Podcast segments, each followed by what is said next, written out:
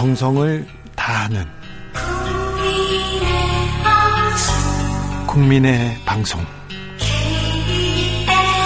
KBS 주진우 라이브. 그냥 그렇다고요.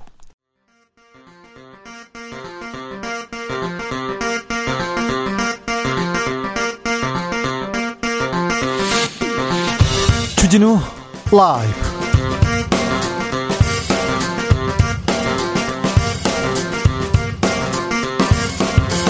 (2020년 8월 27일) 목요일입니다. 안녕하십니까, 주진우입니다. 코로나 재확산의 장마, 그리고 태풍까지 2020년은 정말 몸살을 앓고 있습니다. 경제는 꽁꽁 얼어붙었고요. 정치권에서는 2차 재난지원금 논의가 활발하게 이어지고 있는데요.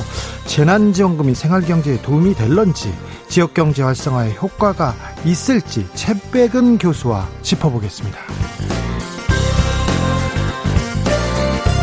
오늘 코로나 신규 확진자가 400명대를 훌쩍 넘었습니다. 광주는 광화문 집회 참석 교인으로 인해서 확산세가 폭증했고요. 사실상 3단계에 준하는 행정명령을 발령했는데요. 앞으로 전국에서 광화문 집회발 확진자가 얼마나 더 나올지 걱정입니다. 또 코로나는 어떻게 될까요? 거리 두기 3단계 격상, 시기와 방법도 물어보겠습니다. 김모란 교수와 이야기 나누겠습니다.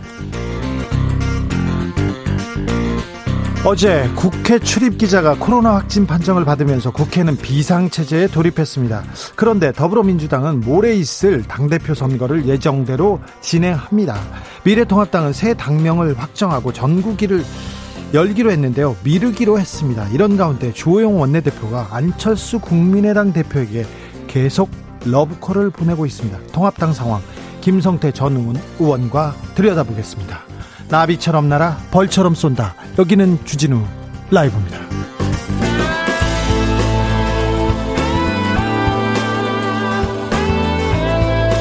오늘도 자중자애, 겸손하고 진정성 있게 여러분과 함께하겠습니다. 엄재승님이 오늘은 좋은 뉴스가 나오려나?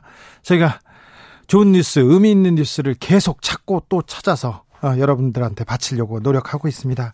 간밤에 모두들 좀 안녕하셨지요? 바람에 창문이 뜯어질 것 같고 문이 빠질 것 같아가지고 걱정이었다, 이런 분도 있습니다. 저도 조금 그랬습니다.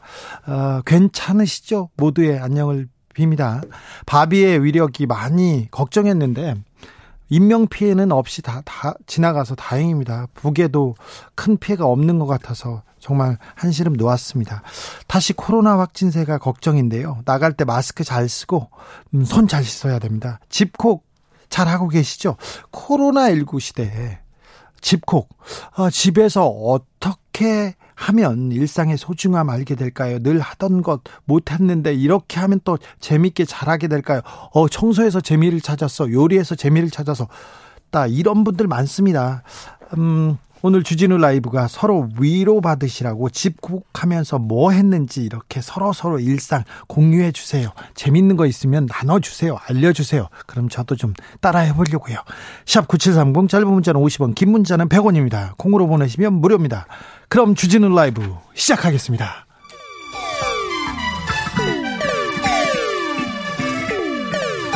(3805님) 그 언젠가 나를 위해 시사를 던져주던 단발머리 주진우 라이브.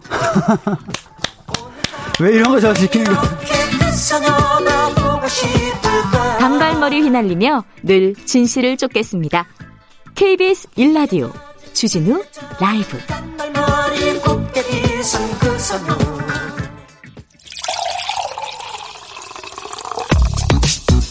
진짜 중요한 뉴스만 쭉 뽑아냈습니다. 주 라이브가 뽑은 오늘의 뉴스 주스. 시사인 송지혜 기자, 안녕하세요. 네, 안녕하세요. 태풍 피해 없죠? 네, 괜찮습니다. 네, 밥도 잘 먹었고요. 네. 잘했어요. 고맙습니다. 코로나 현황 좀 살펴주세요. 오늘 0시 기준으로 어제 하루 신규 확진자는 441명입니다. 400명을 넘었습니다. 네, 누적 환자 1만 8,700여 명인데요. 네. 대구, 경북을 중심으로 코로나19가 대유행했던 지난 3월 480여 명 이후에 가장 많은 수치입니다. 네, 그때는 900명도 넘었어요. 그러니까 너무 실망할 필요 없고요. 지금요, 이 자리에서 잘, 이 진지를 잘 지키면 됩니다. 코로나 잘 우리가 극복할 수 있습니다. 정부가 사회적 거리두기 3단계 격상 여부를 조만간 결정하겠다고 밝혔습니다. 눈앞에 와 있는 것 같습니다. 결정이. 네, 중앙재난안전대책본부는 오늘 정부가 상황의 엄중함을 인식하고 3단계 격상을 포함한 모든 가능성을 고려하고 있고 필요한 조치는 신속하고 과감하게 취할 것이라고 밝혔습니다. 방역당국은 전국적 2단계 조치가 지난 8월 23일부터 시행된 만큼 아직 효과를 보는 데는 한계가 있다고 밝혔고요. 공식적으로 여러 가지 의견을 수렴해서 중대본 차원에서 3단계에 준하는 조치들로 갈지 아니면 완전한 3단계로 바로 이어갈지 이런 모든 가능성에 대해 열어두고 현재 속도 있게 논의가 진행되고 있다고 설명했습니다. 3단계로 가면 경제활동, 사회활동이 거의 중단된다고 합니다. 그래서 걱정하는 시각도 있는데요. 광주에서는 사회적 거리두기 3단계에 준하는 행정명령을 발동했습니다. 광주에서 어제와 오늘 이틀간 54명이 신규 확진되었습니다. 광화문 집회에 다녀온 신도를 통한 성림 침례교회 감염자는 모두 30명이고요. 감염원은 동선을 숨긴 광주 284번 확진자입니다. 이 환자는 8월 17일에 증상을 보여서 24일에 확진이 됐는데 그 사이 예배를 참석하고 병원과 약국, 전통시장을 잇따라 방문하고도 이 사실을 일부러 숨겼습니다. 그래서 여기서 엄청나게 퍼져나갔어요. 네, 이들이 더 거쳐간 동선이 제대로 파악이 되지 않기 때문에 코로나발 확진이 더욱더 무섭습니다. 이용섭 광주시장은 오늘 오전 기자회견에서 사실상 사회적 거리두기 3단계에 준하는 행정명령을 발동한다고 밝혔습니다. 일단 10인 이상 모임 금지의 3단계가 격상이 해야 하는 상황인데 네? 지역사회에 타격이 예상되는 만큼 거리두기를 2단계로 유지하고 다만 광주 지역의 모든 종교시설과 실내 체육시설을 포함한 모든 실내 집단 운동에 대해서 집합을 금지하겠다고 밝혔고요. 일단 교회 그리고 종교시설, 체육시설 다 이제 집합 금지됐습니다. 모이면 안 됩니다. 그리고 어떤 단계가 지금 발동된 거죠? 네, 놀이공원이나 게임장, 오락실, 공연장, 그리고 지하실에 있는 멀티방, 경마장, 야구장, 축구장, 경로당, 지하 목욕탕, 사우나실 모든 곳이 대상이고요. 네. 앞으로 2, 3일간 추이를 보고 사회적 거리두기를 3단계로 격상할지 검토하겠다고 말했습니다. 사우나당은 죄송합니다. 아니요, 국회 여의도에 있어요. 네? 네, 사우나 시설이 있는데 거기에서 모여서 서로 얘기합니다. 잡담하고 국정도 논한다고 합니다. 거기도 문제가 생겼는데요. 그 얘기는 조금 이따가 하고요. 걱정입니다. 광화문 집회발 그리고 제일교회발 집단 감염 확산세 꺾이지 않고 있어요. 어제 정오 기준으로 사랑 제일교회발 집단 감염 규모는 933명입니다. 서울 내에서만 관련 확진자가 550여 명인데요. 전국에서 가장 많습니다. 감염이 2번 이상 다리를 건너 퍼지는 이른바 N차 감염도 23곳으로 늘었고요. 이렇게 감염된 사람만 130명입니다. 중앙재난안전대책본부는 오늘 브리핑에서 서울 사랑제일교회 신도와 방문자를 약 6천 명으로 파악했다고 밝혔습니다. 네? 앞서 교회 측은 서울시에 4천 명이 포함된 명단을 제출했는데요. 이 수치보다 약 2천 명 정도가 더 많은 숫자가 확인된 거예요. 많은 숫자를 찾아서 확인한 거네요. 지금까지 진단검사를 받은 사람은 3분의 1 정도에 그치고요. 방역당국은 나머지 3분의 2에 해당하는 4천여 명에 대해서도 빨리 진단검사를 받아달라고 당부했습니다. 빨리 받아서 코로나에서 우리가 코로나를 빨리 치료하고 극복해 나가야 됩니다. 그런데 사랑제일교회 측은 이 진단검사는 안 받고 지금 정부한테 탄압받았다고 고소고발 전에 지금 나섰어요. 교회 측 변호인단은 어제 정세균 국무총리와 박능후 보건복지부 장관 등을 검찰에 고발했습니다. 정부가 대면 예배를 금지한 것은 직권을 남용해서 종교의 자유를 침해한 행위라고 주장했는데요. 고발 명의는 사랑제일교회가 아니라 변호인단 중 고영일 변호사가 대표로 있는 기독자유통일당입니다. 기독당에서 했네요. 또 지난 21일에 있은 교회 압수수색이 위법했다면서 장하연 서울지방경찰청장도 함께 고발했습니다. 언론사도 여러 곳 고발했는데요. MBC와 JTBC, 연합뉴스TV, 한겨레 등 4개 언론사가 집단 감염 사태가 일어난 보문동 소재 최대 입시학원이 사랑제일교회 인근에 있다는 취지로 보도를 했는데요. 이 내용이 사랑제일교회가 입시학원 집단 감염에 온상인 양 암시했다면서 고소했다고 밝혔습니다. YTN은 정광훈 목사의 코로나19 바이러스 가스 배출량을 보도했는데 이에 대해서 감염병 관련법상 비밀 누설에 해당한다면서 관련인들을 모조리 추가 고소할 것이라고 밝혔습니다.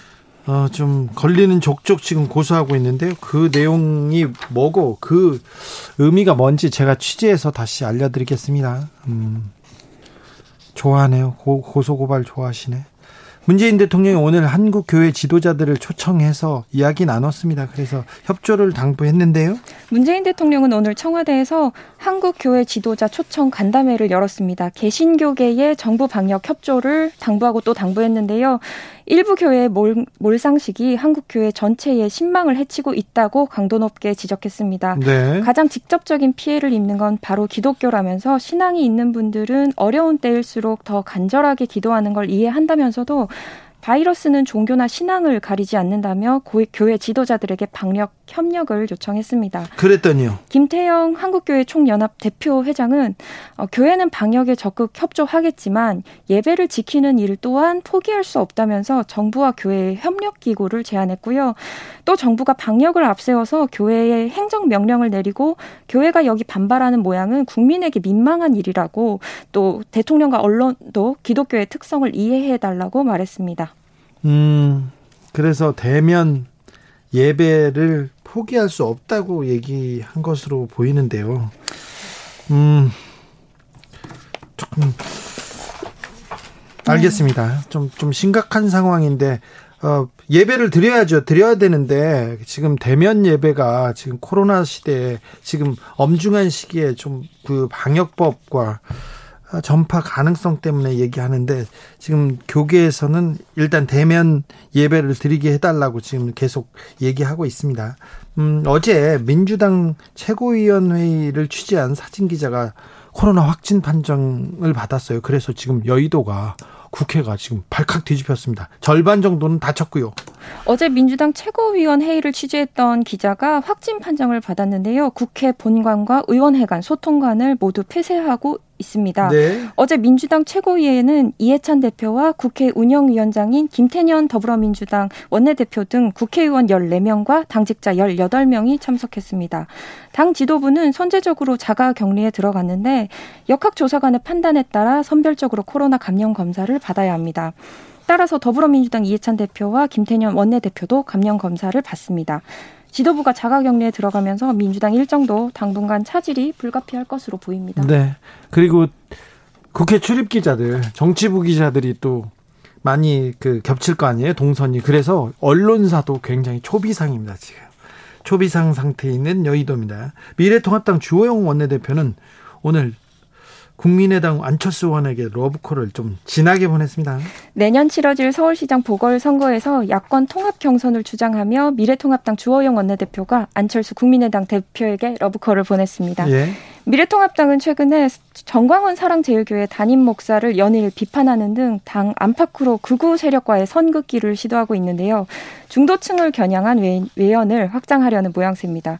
주호영 원내대표는 국민의당 안철수 대표가 저희들과 서울시장이든 대선이든 통합된 경선을 치르면 안철수 대표의 독자적인 지지 세력에다 저희 당 지지 세력까지 합쳐서 확장력 있고 훨씬 더 선거를 치르는 데 도움이 된다면서 저희들은 언제나 같이 할 수 있다고 여러 차례 의견을 밝혔고 이제 선택은 안철수 대표의 의견에 달린 것 같다 이렇게 말했습니다. 주호영 원내대표가 앞서서도 이런 구애가 있었죠?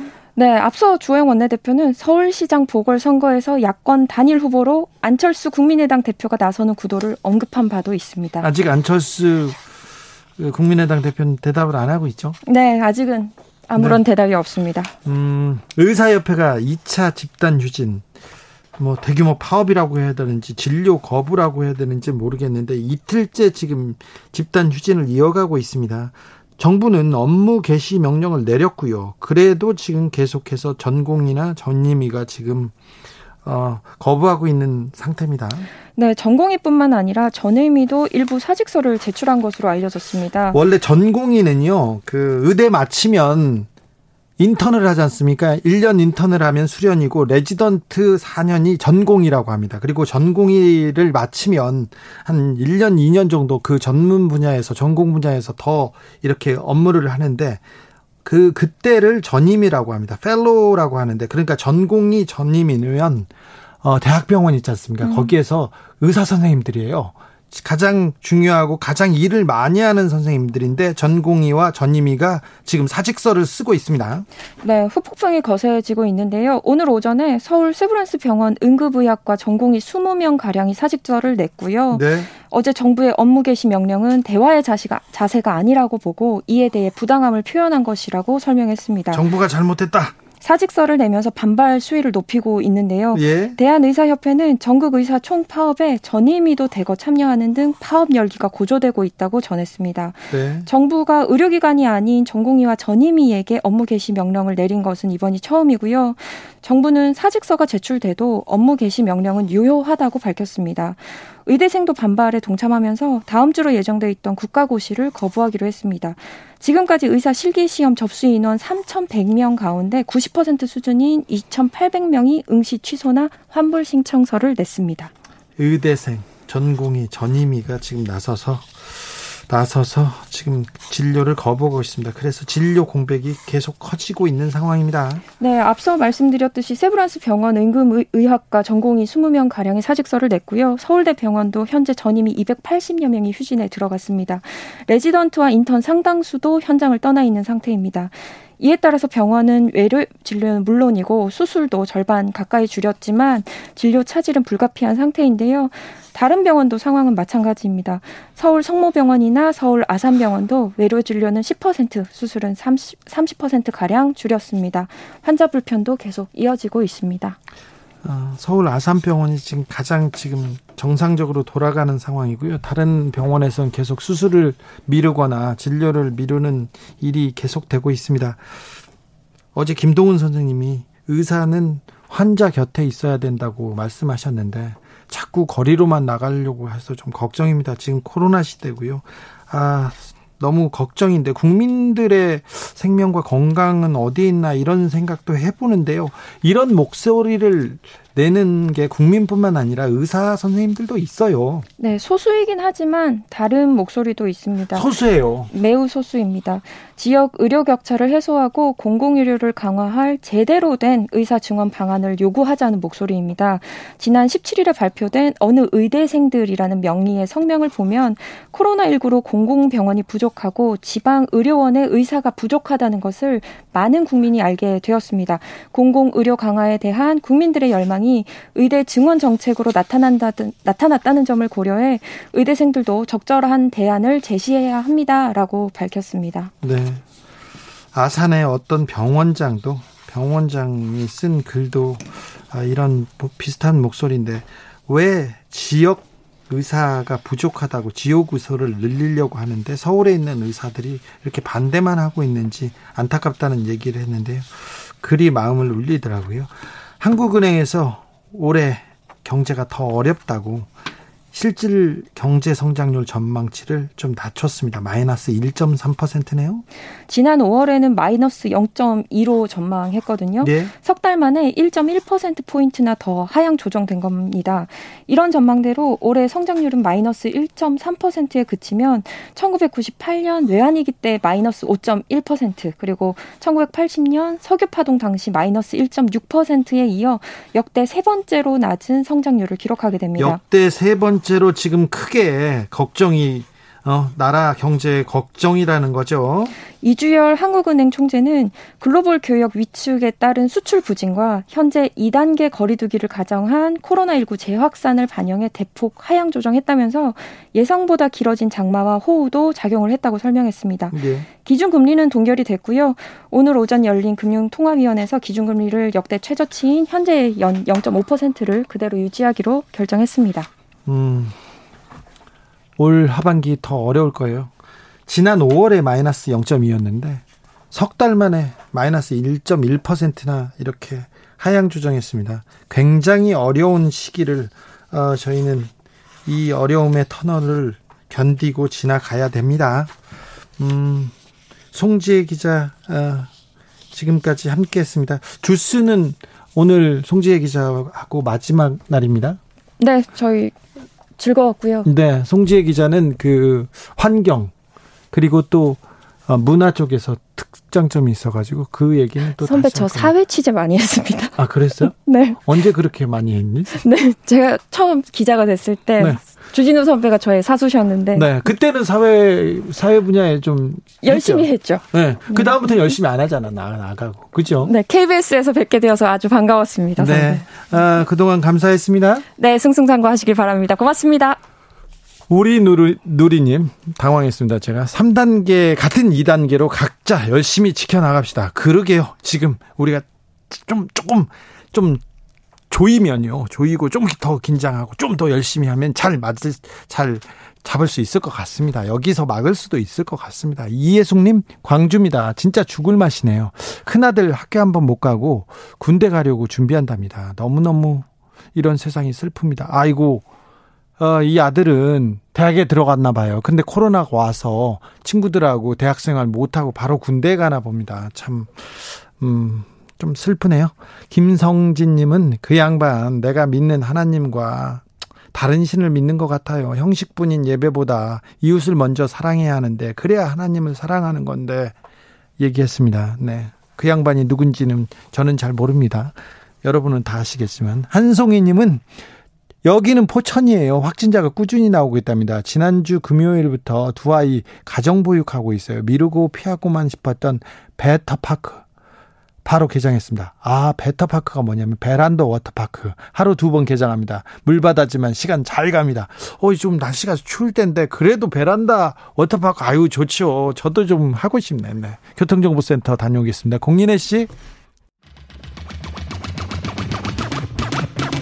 주진우 라이브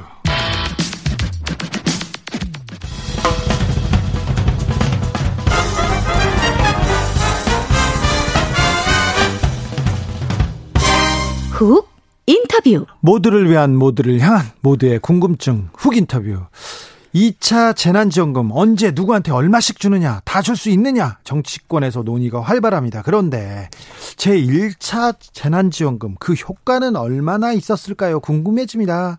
이 내용 먼저 물어보겠습니다. 최백은 건국대 경제학과 교수 모셨습니다. 안녕하세요. 네, 안녕하세요. 2차 재난지원금 지급 여부가 지금 뜨겁게 논쟁이 되고 있습니다. 교수님은 어떻게 생각하십니까? 이거는요. 예. 지금 당장 줘야 되고요. 네. 모두에게 그냥 다 줘야 된다. 이게 기술적으로나 선별은 기술적으로 불가능해요. 잠시 설명드리겠지만요. 네. 그다음에 경제적으로도 모두에게 주는 게 가장 베스트입니다. 일단 주고. 예.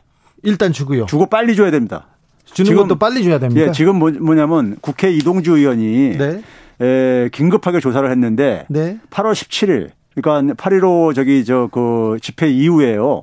8월 17일부터 일주일간 이 소상공인들의 매출액 조사를 했어요. 예. 했는데 1년 전에 비해서 마이너스 18%포인트가 그러니까 18%포인트가 줄어들었어요. 네. 일주일 사이에. 예. 그만큼 지금 그러니까 상황이 굉장히 지금 빠르게 악화되고 있습니다. 지금 악화되고 있고 지금 3단계 격상으로 가는 길목이어서 좀 더 위축될 것 같은데. 당연하죠. 그래서 빨리 줘야 된다는 예. 거죠. 예. 재난지원금이 소비 확산과 경제 활성화로 바로 이어집니까? 예. 이거는 있잖아요. 네. 우리가 통계청에서 발표하는 경제 동향들이 있습니다. 네. 그걸 보게 되면요. 일단 뭐냐면 소상공인들이 하는 소매 판매액이 5월 달부터 정확하게 증가를 하기 시작해. 지난해에 비해서요. 네. 그것도 뭐냐면 지역화폐를 쓸 수 있는 이 소상공인들 대상으로. 백화점 이런 데는 마이너스 행진이 여전히 지속되는데. 재난지원금이 효과를 봤다고 볼 수 있나요? 당연하죠. 예. 네. 두 번째는 뭐냐면은 취약계층 일자리 감소가 4월 달에 정점을 찍으면서요. 그다음부터 좀 완화되기 시작했습니다. 네. 그것도요. 그다음에 우리가 2, 4분기에 OECD 국가들 성장률 결과가 나왔는데 우리나라가 가장 1등을 했어요. 그 이유가 이 민간 소비 지출이에요. 예. 그러니까 수출이라든가 기업 투자는 여전히 마이너스 행진을 하고 있었는데 2분기에도 민간 소비 지출만 플러스로 반전을 합니다. 그게 이제 그러니까 이 재난지원금 효과라 이거예요. 예. 예. 재난지원금을 지금 속히 다 줘야 된다 이렇게 말씀하셨는데 홍남기 네. 경제부총리나 우리 경제팀에서는 네. 그렇게 생각하지 않는 것 같아요. 예, 네. 그게 지금 그러니까 잘못된 주술에들 걸려 계시는데. 주술이요? 예. 그리고 일부 정치인들은 무지의 결과고요. 자, 주술부터 얘기하죠. 예. 첫째 뭐냐면 기술적으로 이게 선별이 불가능한 이유가요. 예. 우리가 재난지원금이라는 것은 일종의 사회적인 재난으로 인해서 생긴 경제적 충격. 우리가 수해 피해가 생기게 되면 침수가 되면은 보상을 해주잖아요. 정부가 이런 결정하게 그러니까요. 한 200만 원 정도씩이요. 집 침수됐을 때. 그런 것처럼 사회 재난으로 인한 경제적인 충격, 소득 후퇴에 대해서 정부가 좀 보존을 해주겠다는 거예요. 예. 근데 우리가 2분기 가계 소득이 발표가 됐어요. 22일 날에요. 그걸 보게 되면은 상위 10%부터 하위 20%까지 전체 계층이 다 소득이 후퇴가 됐어요. 재난지원금 효과가 없었으면 다 후퇴했다고요. 예. 그러니까 뭐냐 상위 하위 10%는 10만 원이 줄어들었습니다. 네. 예. 근데 상위 10%는 28만 원이 줄어들었고요. 예. 그러니까 전체 계층이 다 줄어들었다 이거예요. 예. 그리고 우리가 대개 경기 침체기에는 상위 계층은 되게 소득 충격을 안 받아요. 네. 근데 이번에는 이게 그러니까는 하나의 방역의 저기 충격이기 때문에 보건 충격이다 보니까는 상위 계층들도 예외 없이 다 받은 거예요. 네. 그래서 이제 제가 이제 평상시에 많은 이제 그 일반 서민들의 이제 그 하소연들을 많이 봤는데 이메일이라든가 이런 걸로요. 네. 예를 들어서 이렇습니다. 동네 학원을 운영하면서 이 사람이 보니까 소득 등급으로 한 8등급, 9등급 되는 사람이에요. 근데 학원이 안 되잖아요. 네. 그래가지고 자기가 지금 소득이 지금 거의 끊어졌다 이거예요. 근데 이런 사람들 만약에 작년도 소득 기준으로 하게 되면요. 다 탈락됩니다. 네. 탈락될 뻔해요. 네. 그러니까 뭐 그런 사람들이 그러니까 부지기수예요. 그러니까 그 선별을 하는 것 자체가 불가능합니다. 예. 그 기준을 정하는 게 굉장히 어렵다는 거죠. 아니, 어려운 게 아니라 불가능해요. 불가능하게 되면요. 거기서 배제된 사람들은 굉장히 불평불만이 나옵니다. 네. 불만 생기죠. 불평불만 나오게 되면 결국은 뭐냐면 그것이 어디로 돌아가겠습니까? 집권 여당이라든가 정부한테 돌아가죠. 예. 그러면 제가 그래서 이걸 가지고 이건 미래통합당 도와주는 일이다. 예. 이렇게 얘기를 하고 있는 것이고요. 그다음에 보게 되면요. 우리가 소득계층을 보게 되면은 근로소득자하고 자영업자를 크게 나눌 수가 있는데요. 제가 먼저 자영업자들을 먼저 소개해 드릴게요. 자영업자 하위 20%가요. 한 마이너스 3만 원 정도 줄어들었어요. 네. 네? 순수하게요. 그다음에 상위 20%가 한 43만 원 줄어들었습니다. 그러니까 큰 음식점 하시는 분들도 타격을 받았다는 얘기예요. 예. 그런데 그렇게 타격을 상위 계층들도 많이 받았는데 그분들은 배제한다는 것은 이거 형평성상 말이 안 되는 얘기죠. 월급쟁이들도 마찬가지로 다 타격받았습니다. 상위 계층이 더 많이 받았어요. 네. 예. 네, 코로나 시대에 거의 소득 뭐 줄어들었다. 그 예. 경제적으로 어려움 겪고 있다는 사람들이 많습니다. 예. 근데 정부에서 선별 지급의 무게를 싣고 있는 모양새입니다. 홍남기 경제부총리는 또 지급을 위해서는 100% 국채 발행 불가피하다 이런 얘기도 했는데 예. 지금 교수님 좀 화나셨죠? 예. 네. 홍남기 부총리하고 이 정부의 지금 선별 지급 이런 것 때문에 화나셨어요? 예. 이게 왜 그러냐면요. 우리가 국가 부채를 얘기할 때는 국가 부채 비중을 가지고 얘기를 해야 됩니다. 네. 그리고 개인들도 그러니까 소득이 많은 사람하고 적은 사람하고 네. 똑같이 부채를 비교를 할 수는 없잖아요. 그렇죠. 국가도 마찬가지입니다. 네. 그러니까 GDP 대비 국가 부채의 비중을 우리가 얘기를 해야 되는데 예. 했는데 제가 계산을 해봤어요. 네. 14조 3천억 원을 주게 되면은 부채가 그만큼 증가하죠. 국가 그렇죠. 국채를 발행해서요. 예. 그다음에 뭐냐면 소득도 그만큼 증가합니다. 최소한요. 네. 그렇죠. 주머니에 돈들이 들어오는 거니까요. 그렇죠. 그렇죠. 그다음에 또 한 가지가 있는 게 뭐냐면요. 자, 사람들이 14조 3천 원을 받게 되면은 쓸 게 아닙니까? 써야죠. 쓰죠. 네. 쓰면 뭐냐면 음식점에서 그걸 결제를 하게 되면은 네. 부가가치세를 내죠. 예. 세금을 거치는 게 있습니다. 정부에. 네. 그건 정부의 부채를 줄여주는 효과 있죠. 예, 그렇죠. 그래서 그걸 가지고 다 종합적으로 해서 계산을 해보니까요. 네. 안 줄어들어요. 하나도요. 아, 그래요? 국가 부채 비중은요. 43.5%에서 안 줄어들어요. 그래요? 안 늘어나요. 그러니까요. 그런데 거꾸로 안 주게 되면 어떤 결과가 나오느냐. 오늘 이주열 한국은행 총재가. 예. 마이너스 한 1.1%포인트 정도 하나 더 하향 조정했죠. 올해 경제 성장률 1.3% 마이너스 1.3%. 그러니까 0.2에서 마이너스 0.2에서 마이너스 1.3이니까 네. 마이너스 1.1%포인트를 하나 하락시킨 거예요. 예, 예. 그거를 고려했을 때 제가 계산을 해보니까요. 얼마가 나오냐면요. 43.5%에서 44%로 증가합니다. 예. 0.5%포인트가 오히려 증가해요. 왜 그렇냐면요. GDP가 감소하는 거니까요.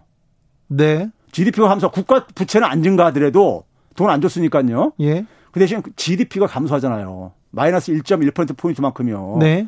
그게 20조가 넘게 감소가 되어져요. 예? 그러니까 분모가 감소하니까 국가 부채 비율은 증가를 하죠. 예. 거기다가 뭐냐면 자영업자들 도산하지요. 그 다음에 뭐냐면 임시직, 일용직 일자리들 날아가죠. 많은 일자리들이요. 그러면은 어느 게 더 바람직한 선택이냐 이거예요. 자, 지금 교수님은 계속해서 지금 급히 바로 다 주자 이렇게 얘기하는데 네. 홍남기 경제부총리 그리고 김상조 정책실장은 그거 어렵다 이렇게 얘기를 계속 하는 것 같은데요. 네. 그거 때문에 화난 것 같은데 좀 천천히 가시죠, 교수님. 근데 아니, 자, 교수님이 예. 이렇게 얘기를 하면 예. 그러면 정부나 예. 저기 청와대에서는 잘 안 듣습니까? 이 얘기를? 이게 그 안 듣는 사람들이 있고 듣는 사람들이 있죠. 예. 예. 근데 이 저기 저 그 기재부에서는 네. 기본적으로 그러니까는 기재부도 그러니까 다 공무원들이 다른 게 아니라요. 네. 주로 이제 그러니까 책임을 맡고 있는 예. 예. 기재부에서는 1차 때도 예. 선별적으로 줘야 된다. 안 줬습니다. 계속 안 주려고 계속 버텼죠. 예. 예. 그랬었죠. 그러다가 예. 타이밍도 놓치고 예. 예. 그러다 보니까 효과도 그러니까 적게 나타나고 그렇게 됐죠. 예. 빨리 줘야 되는데 예. 빨리 줘야 효과가 더 있습니까? 예. 근데 빨리 예를 들면 경제 정책은 타이밍이 굉장히 중요해요. 예. 자, 예를 들어서 지금부터 한 달 이후에 주게 되면요. 한 달 동안에 많은 자영업자들 쓰러지는 사람들이 생기잖아요. 그 쓰러지고 나면 그 사람들 부채 저기 저 빚만 남습니다. 폐업하고 나면요. 네. 다시 재계약도 힘들어요. 예? 지금 폐업이 지금 예. 계속 줄 폐업이 예상될 정도로 절체절명해 아주 어려운 시기군요.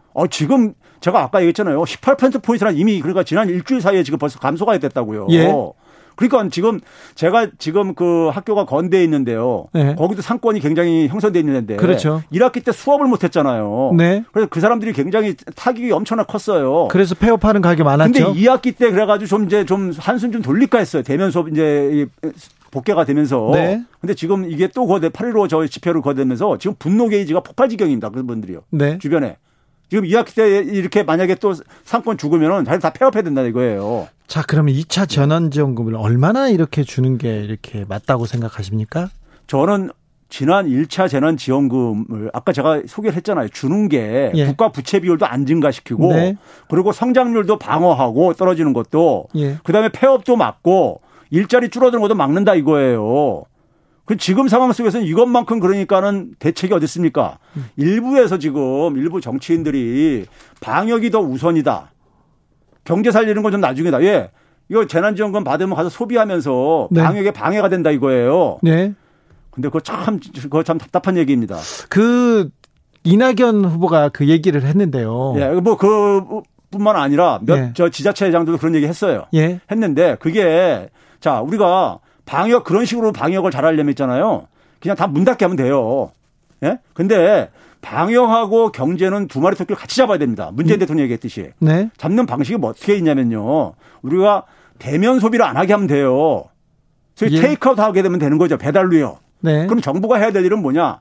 배달 서비스를 그러니까 배달 서비스에 대한 부담을 좀 줄여주거나 배달 서비스를 지원해주는 공공앱을 이런 작동시킨다든가 이런 방법으로 이걸 해야 되는 것이지. 네. 이걸 아예 그러니까 소비를 못하게 하면은 경제 망친 다음에 방역 지키면 뭐 할 거예요. 알겠습니다. 교수님. 네. 알겠어. 저한테 막 화내는 것 같아가지고 무서워요. 네. 이재명 경기도지사가 전 국민한테 30만 원씩 줘도 부채 0.8% 이거 나라 안 망한다 이렇게 얘기했는데 이 부분은 어떻게 생각하십니까? 이분이 계산을 제가 볼 때는 저기 네. 저이 최대로 갔는데 이게 그만큼 안 증가 안 되니까요. 자, 재난지원금을 줘도 네. 이거 줘도 나라 국간 괜찮다 이거 아닙니까? 그렇습니다. 네. 네. 그 큰 부담 없다. 우리 네. 국가 부채 네. 괜찮다. 네. 세금 더 많이 뜯어가는 거 아닌가 이런 걱정도 안 해도 됩니까? 아니 국가 부채 비율이 증가하면 재정 건전성을 걱정하는 사람들이 예? 좀 이제 그러니까 증세를 해가지고 메꾸든지 예? 아니면 아직은 견딜만 하니까 좀 나중에 증세를 하든지 이렇게 선택을 하는 걸 할 수가 있는데 네. 국가 부채비율이 안 증가하는데 무슨 세금을 거둘 필요가 있어요. 허허, 재난지원금을 줘도 국가 부채가 그렇게 큰 타격을 입지 않는다는데 왜 이렇게 주저하는지 계속 얘기 듣고 있습니다. 별방님은 어제 2,000원 팔았어요. 이게 말이 되나요? 이런 가게들 그러니까요. 많습니다. 지금 심각해요. 상황이요. 명동이 네. 그 뭐 언제나 사람이 가득 차던 명동이 지금 계속 문을 닫고 있어요. 네. 종로도 마찬가지고요. 김상욱님은 다음에 대유행이 더 확산되면 또 주나요? 또 국채 찍나요? 더 심한 상태를 감안해서 실탄을 좀 대비해야 되는 거 아닌가요? 이런 의견 주셨어요. 그 논리가 있잖아요. 아까 우리가 이게 기재부 부총리도 이제 그런 식의 논리를 쓰는데 조선일보처럼 국가 부채 비중이라 그랬잖아요. 네. GDP분의 채무액이 차지하는 비중인데 분자에 있는 채무액만 계속 얘기를 하는 거예요. 지금 분모도 줄어든다는 거 아니에요? 그러니까 지금 이걸 주게 되면은 네. 분모도 증가한단 말이에요. 네. 그래가지고 국가 부채 비율은 안 증가한단 말이에요, 지금. 알겠어요. 자, 고가 부채 비율이 증가하지 않는다고 얘기하고 있습니다. 아크피님은 교수님, 재난지원금 주면요, 그거 쓰려고 외출 엄청 많아지는데 코로나 예방은 역행하지 않나요? 이런 질문도 했는데 아까 대답하셨는데. 그렇죠. 한마디 더 해주세요. 그건 비대면 소비를, 배달 서비스를 자영업자들이 지금 부담을 많이 지는데, 네, 일부 지금 지자체에서 공공의 개발을 시도도 하고 그러는데, 네, 그런 거를 빨리 조속히 하다거나 아니면 자영업자들의 배달 서비스 부담을 줄여주는, 지원해 줘가지고, 네, 그러면 배달을 많이 하게, 배달로 소비하라 이거예요. 네. 예. 6081님은 저는 소상공인입니다. 선별 지급 앞뒤 잴 것 없이 무조건 지급해야 됩니다. 당장 목숨이 끊어지게 생겼어요. 죽은 다음에는 의미 없습니다. 그게 얘기. 제 말입니다. 그게. 그러게요. 그 나중에 비용 더 들어가요. 그러니까요. 그래요. 네. 국가 재정을 국민들 주머니로 넣어주는 것이기 때문에 국가 부채 비율에는 변함이 없다는 것이죠. 그렇죠. 소득도 증가하고, 네, 부채도 증가해요. 네. 근데 소득도 증가한다 이거예요. 그러니까, 예, 지금. 그러니까 부채는 증가합니다. 그런데, 네, 소득이 늘기 때문에 그, 네, 부채도, 그리고 이제 세금도 증가하기 때문에, 네, 그래서 감당할 수, 네, 있다는 거죠. 네. 사회적 거리두기 3단계로 이렇게 진행되면은 경제 활동 더 위축되고 더 어려워지겠죠. 당연하죠. 네. 당연히. 그래서 제가 이게 3단계를 방역적인 차원만 하면 이게 3단계로 하는 게 가지만요, 네, 방역이 경제하고 분리가 안 되는 거기 때문에 저는, 그래서 제가 이런 얘기를 SNS에 썼는데, 형식상으로는 2단계를 당분간 하면서, 네, 시민들이, 우리 K방역을 만든 힘이 시민들의, 그러니까는 높은 시민의 수준에 섰어요. 네. 시민들이 내용상으로 좀, 그러니까는 3단계 이 실천을 하자 이거예요. 네. 그렇게 하게 되면은, 그래서 방역의 효과를 그러니까 좀 최대한 극대화시키면서 경제 충격도 좀 최소화하는 방향을 좀 결합시키기 위해서는 시민들의 그러니까 자발적인 참여와 협력이 이럴 때 지금 그 작동이 좀 돼야 됩니다. 예. 작은 아이님이 1차 때 한 얘기를 또 하고 있어요. 이미 1차 때 끝난 얘기 아닌가요? 이제는 가구별로 줄 건지 개인별로 줄 건지 정해서 이걸 논쟁해야 되는 거 아닌가요? 이 얘기합니다. 저 100% 동의해요. 그래요? 1차 때 우리가 한번 가가지고 에너지 소모하고 시간 소비하고, 네, 경제 효과도 그러니까 그만큼 반감되고 이런 걸 했는데, 네, 이걸 지금 또 반복하고요. 근데 일부에서는 고소득자한테 왜 주냐 그러는데요. 이건 무상급식하고 똑같은 얘기예요.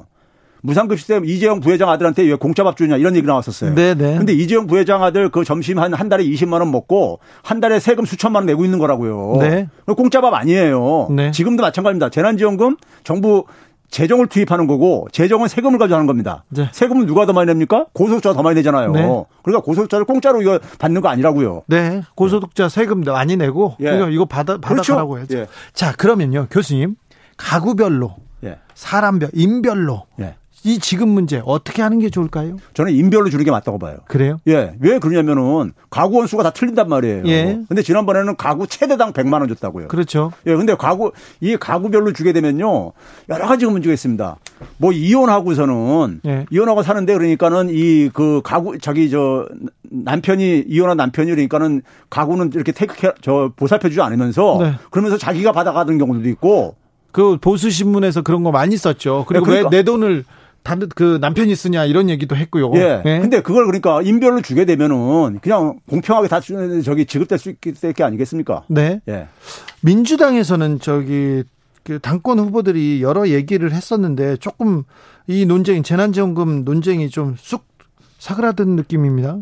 지금 이제 그 일반 국민들이 더 정확하게 이해를 하고 있는 거예요. 네. 그러니까 처음에 그러니까는 잘못 이해를 하시고 일부 의원들이 얘기를 했다가 지금 그러니까 그 저희 국민들 저기 이제 민주당 지지층뿐만 아니라 일반 국민들로부터 굉장히 항의받고 이제 그러다 보니까는 지금 제가 볼 때는 지금 이 속도 조절에 들어가는 것 같아요. 아, 그렇습니다. 예.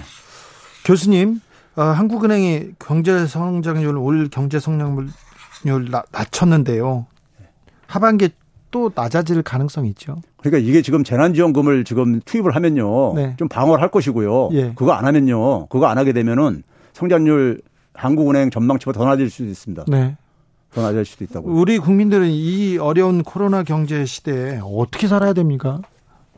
지금은요, 이게 지금 뭐냐면 국민들이 뭘 그렇게 생각하는 게 아니라 방역 바이러스 문제 때문이란 말이에요. 쉽게, 예, 얘기해서요. 바이러스가 하니까 사람들이 위축된단 말이에요. 예. 정부에서도 이제 그러니까 최소한의 활동을 하라고 하고요. 예. 그러니까 경제도 이게 생태계 연결망입니다. 사람들이 위축될 수밖에 없죠. 소비 안 하고. 예. 유통업자들 그러니까 장사 안 되고 예. 그러니까 거기다 물건 공급하는 기업도 안 되는 거고 네. 생태계 연결망이 깨지는 거예요. 끊어지는 네. 거예요. 다요. 네. 그럼 다 주저앉는 겁니다. 그러니까 시장이 작동 안 하는 거예요. 그건 특수한 상황입니다. 네. 거의 전쟁 상황 같더라고 보면 돼요. 그럼 이때 뭐냐면 정부가 이걸 억지로 그러니까 당분간 이게 이어지도록 해줘야 되는 거예요. 네. 그래서 이게 지역화폐 연계된 소위 말해서 재난지원금 이게 효과를 발휘한다는 게 바로 그겁니다. 네. 그건 최소한의 대책이에요. 네. 근데 그것도 사실 부족해요. 네. 규모 면에서는 부족해요. 1차 때 지급한 걸 제가 계산해 보니까는 전분기 대비로는 플러스로 반전시켰는데 근데 지난해 대비로는 그러니까 여전히 마이너스가 지속돼요. 다른 나라에 비해서도 이 재난지원금이 큰 액수는 아니죠. 아니지요. 예. 소득 대비해서 보게 되면요. 그렇습니까? 절대로요. 예. 지금 당장 예. 바로 재난지원금을 지급해야 된다. 예. 그것도 전 국민한테. 예. 그러면 사람들이 소비 심리도요. 좀 안정됩니다. 지금 당장 안 쓰는 사람들이라도. 오늘 말씀 감사합니다. 건국대 예. 최백은 교수였습니다. 네, 감사합니다. 6663님이 3대 독자 죽고 나서 심폐소생술 하면 뭐합니까? 안 살아납니다. 숨 붙어 있을 때 심폐소생 시켜야죠. 지금 시국이 그렇습니다. 소상공인, 중소기업 다 죽기 전에 살려야 됩니다. 이런 의견이 있었습니다.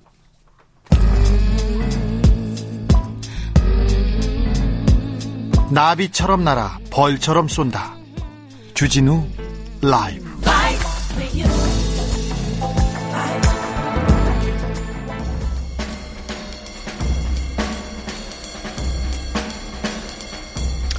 느낌 가는 대로 그냥 고른 뉴스 여의도 주필.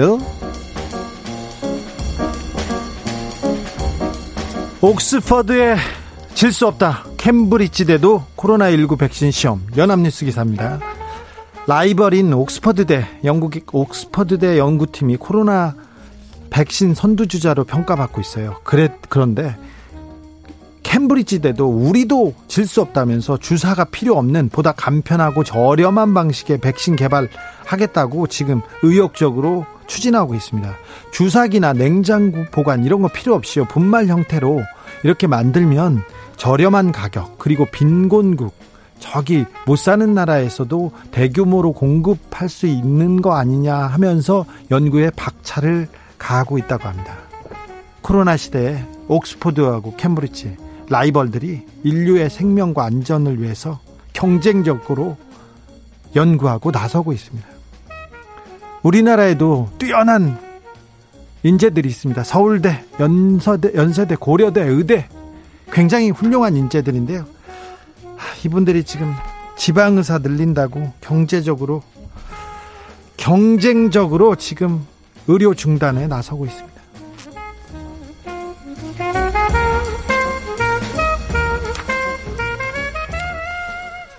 파우치 전신마취 틈타 바뀐 미 코로나 검사 지침. 머니투데이 기사입니다. 앤서니 파우치 박사, 미국의 정은경 본부장 같은 분이세요.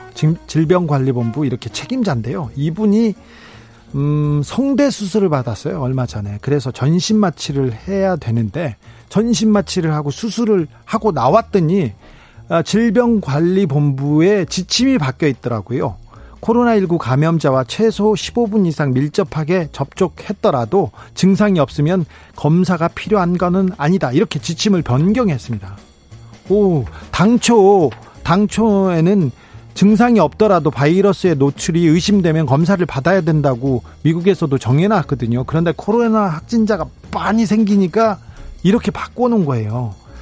쿠오모 뉴욕 주지사는 트럼프 행정부가 확진자 수를 줄이려고 대선에 이용하려고 이런 지침을 내렸다고 얘기하고 있습니다. 예? 지도자가 얼마나 한 지도자가 얼마나 중요한 역할을 하는지 보여주는 대목입니다.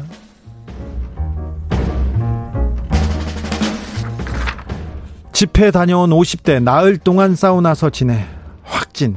JTBC 기사인데요. 지난 광복절 광화문 집회 다녀온 50대 남성이 있는데요. 이분이 집에 안 들어가고요. 지난 금요일부터 나흘 동안 사우나에서 지냈답니다. 여기서 생활도 하고요. 왜 그랬을까요? 알았을 거예요. 코로나. 의심된다. 위험하다. 그래서 가족들 감염 안 시키려고 집에는 안 가신 것 같아요. 대신 다른 사람은 어떻게 합니까? 다른 사람은요? 이게 나라 사랑하는 마음입니까? 코로나 전파가.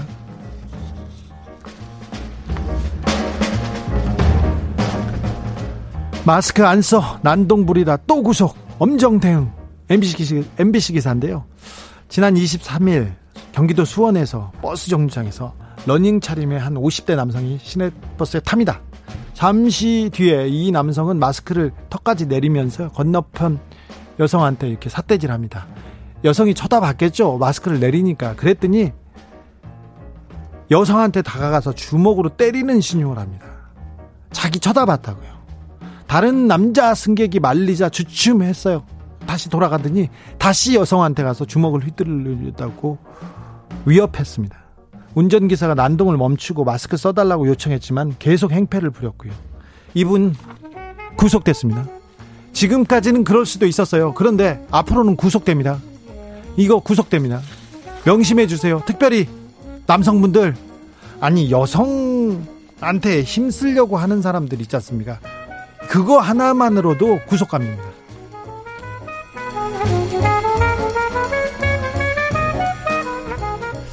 기름 유출 악몽이 시작됐다. 모리셔스 해안서 돌고래 떼죽음. 경향신문 기사인데요. 한 달 전에 모리셔스 해안에 일본 상선이 산호초에 걸려서 좌초됐습니다. 기름이 온 바다로 유출돼가지고 일대 비상이 걸렸는데요. 결국 배는 두동강 나서 기름 유출이 더 심했습니다. 그런데 비극은 계속되고 있습니다. 최근에 모리셔스 해변에서 17마리 돌고래 사체가 발견됐는데요. 돌고래 입속에는 검은 기름이 가득 차 있었습니다. 이 기름 때문이겠죠. 수천 종의 해양생물이 지금 수장될 위기에 놓여 있고, 이로 인해서 모리셔스의 경제, 식량 안보, 환경, 모든 게 타격이 됐습니다.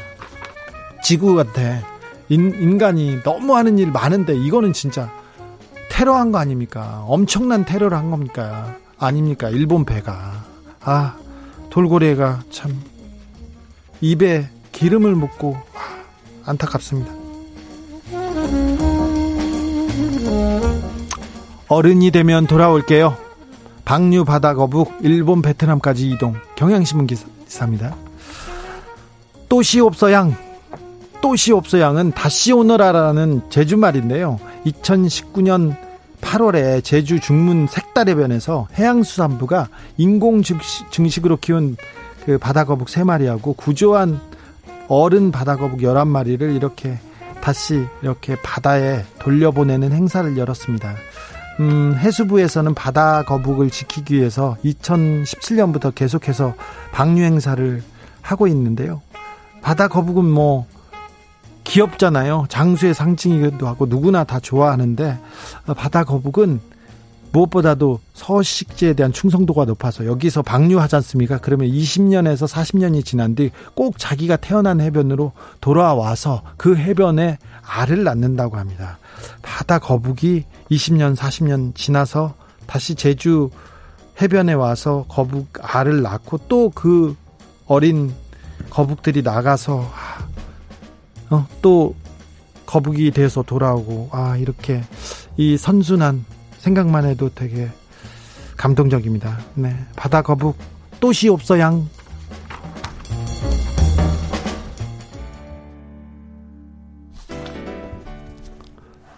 영화 프리 윌리 보셨습니까? 돌고래, 큰 고래. 네, 마이클 잭슨의 범고래였어요. 돌고래가 아니라 거기는. 우리는 돌고래였는데. 마이클 잭슨의 Will You Be There 들으면서 잠시 쉬었다. 저는 6시 돌아오겠습니다. 어디 가시면 안 됩니다. 제재님, 돌고래야 미안하다. 진짜 미안합니다. 네, 인간이 너무 못한 것 같아서 죄송합니다. You are my friend. Carry me like you are my brother. Love me like a mother. Will you be there?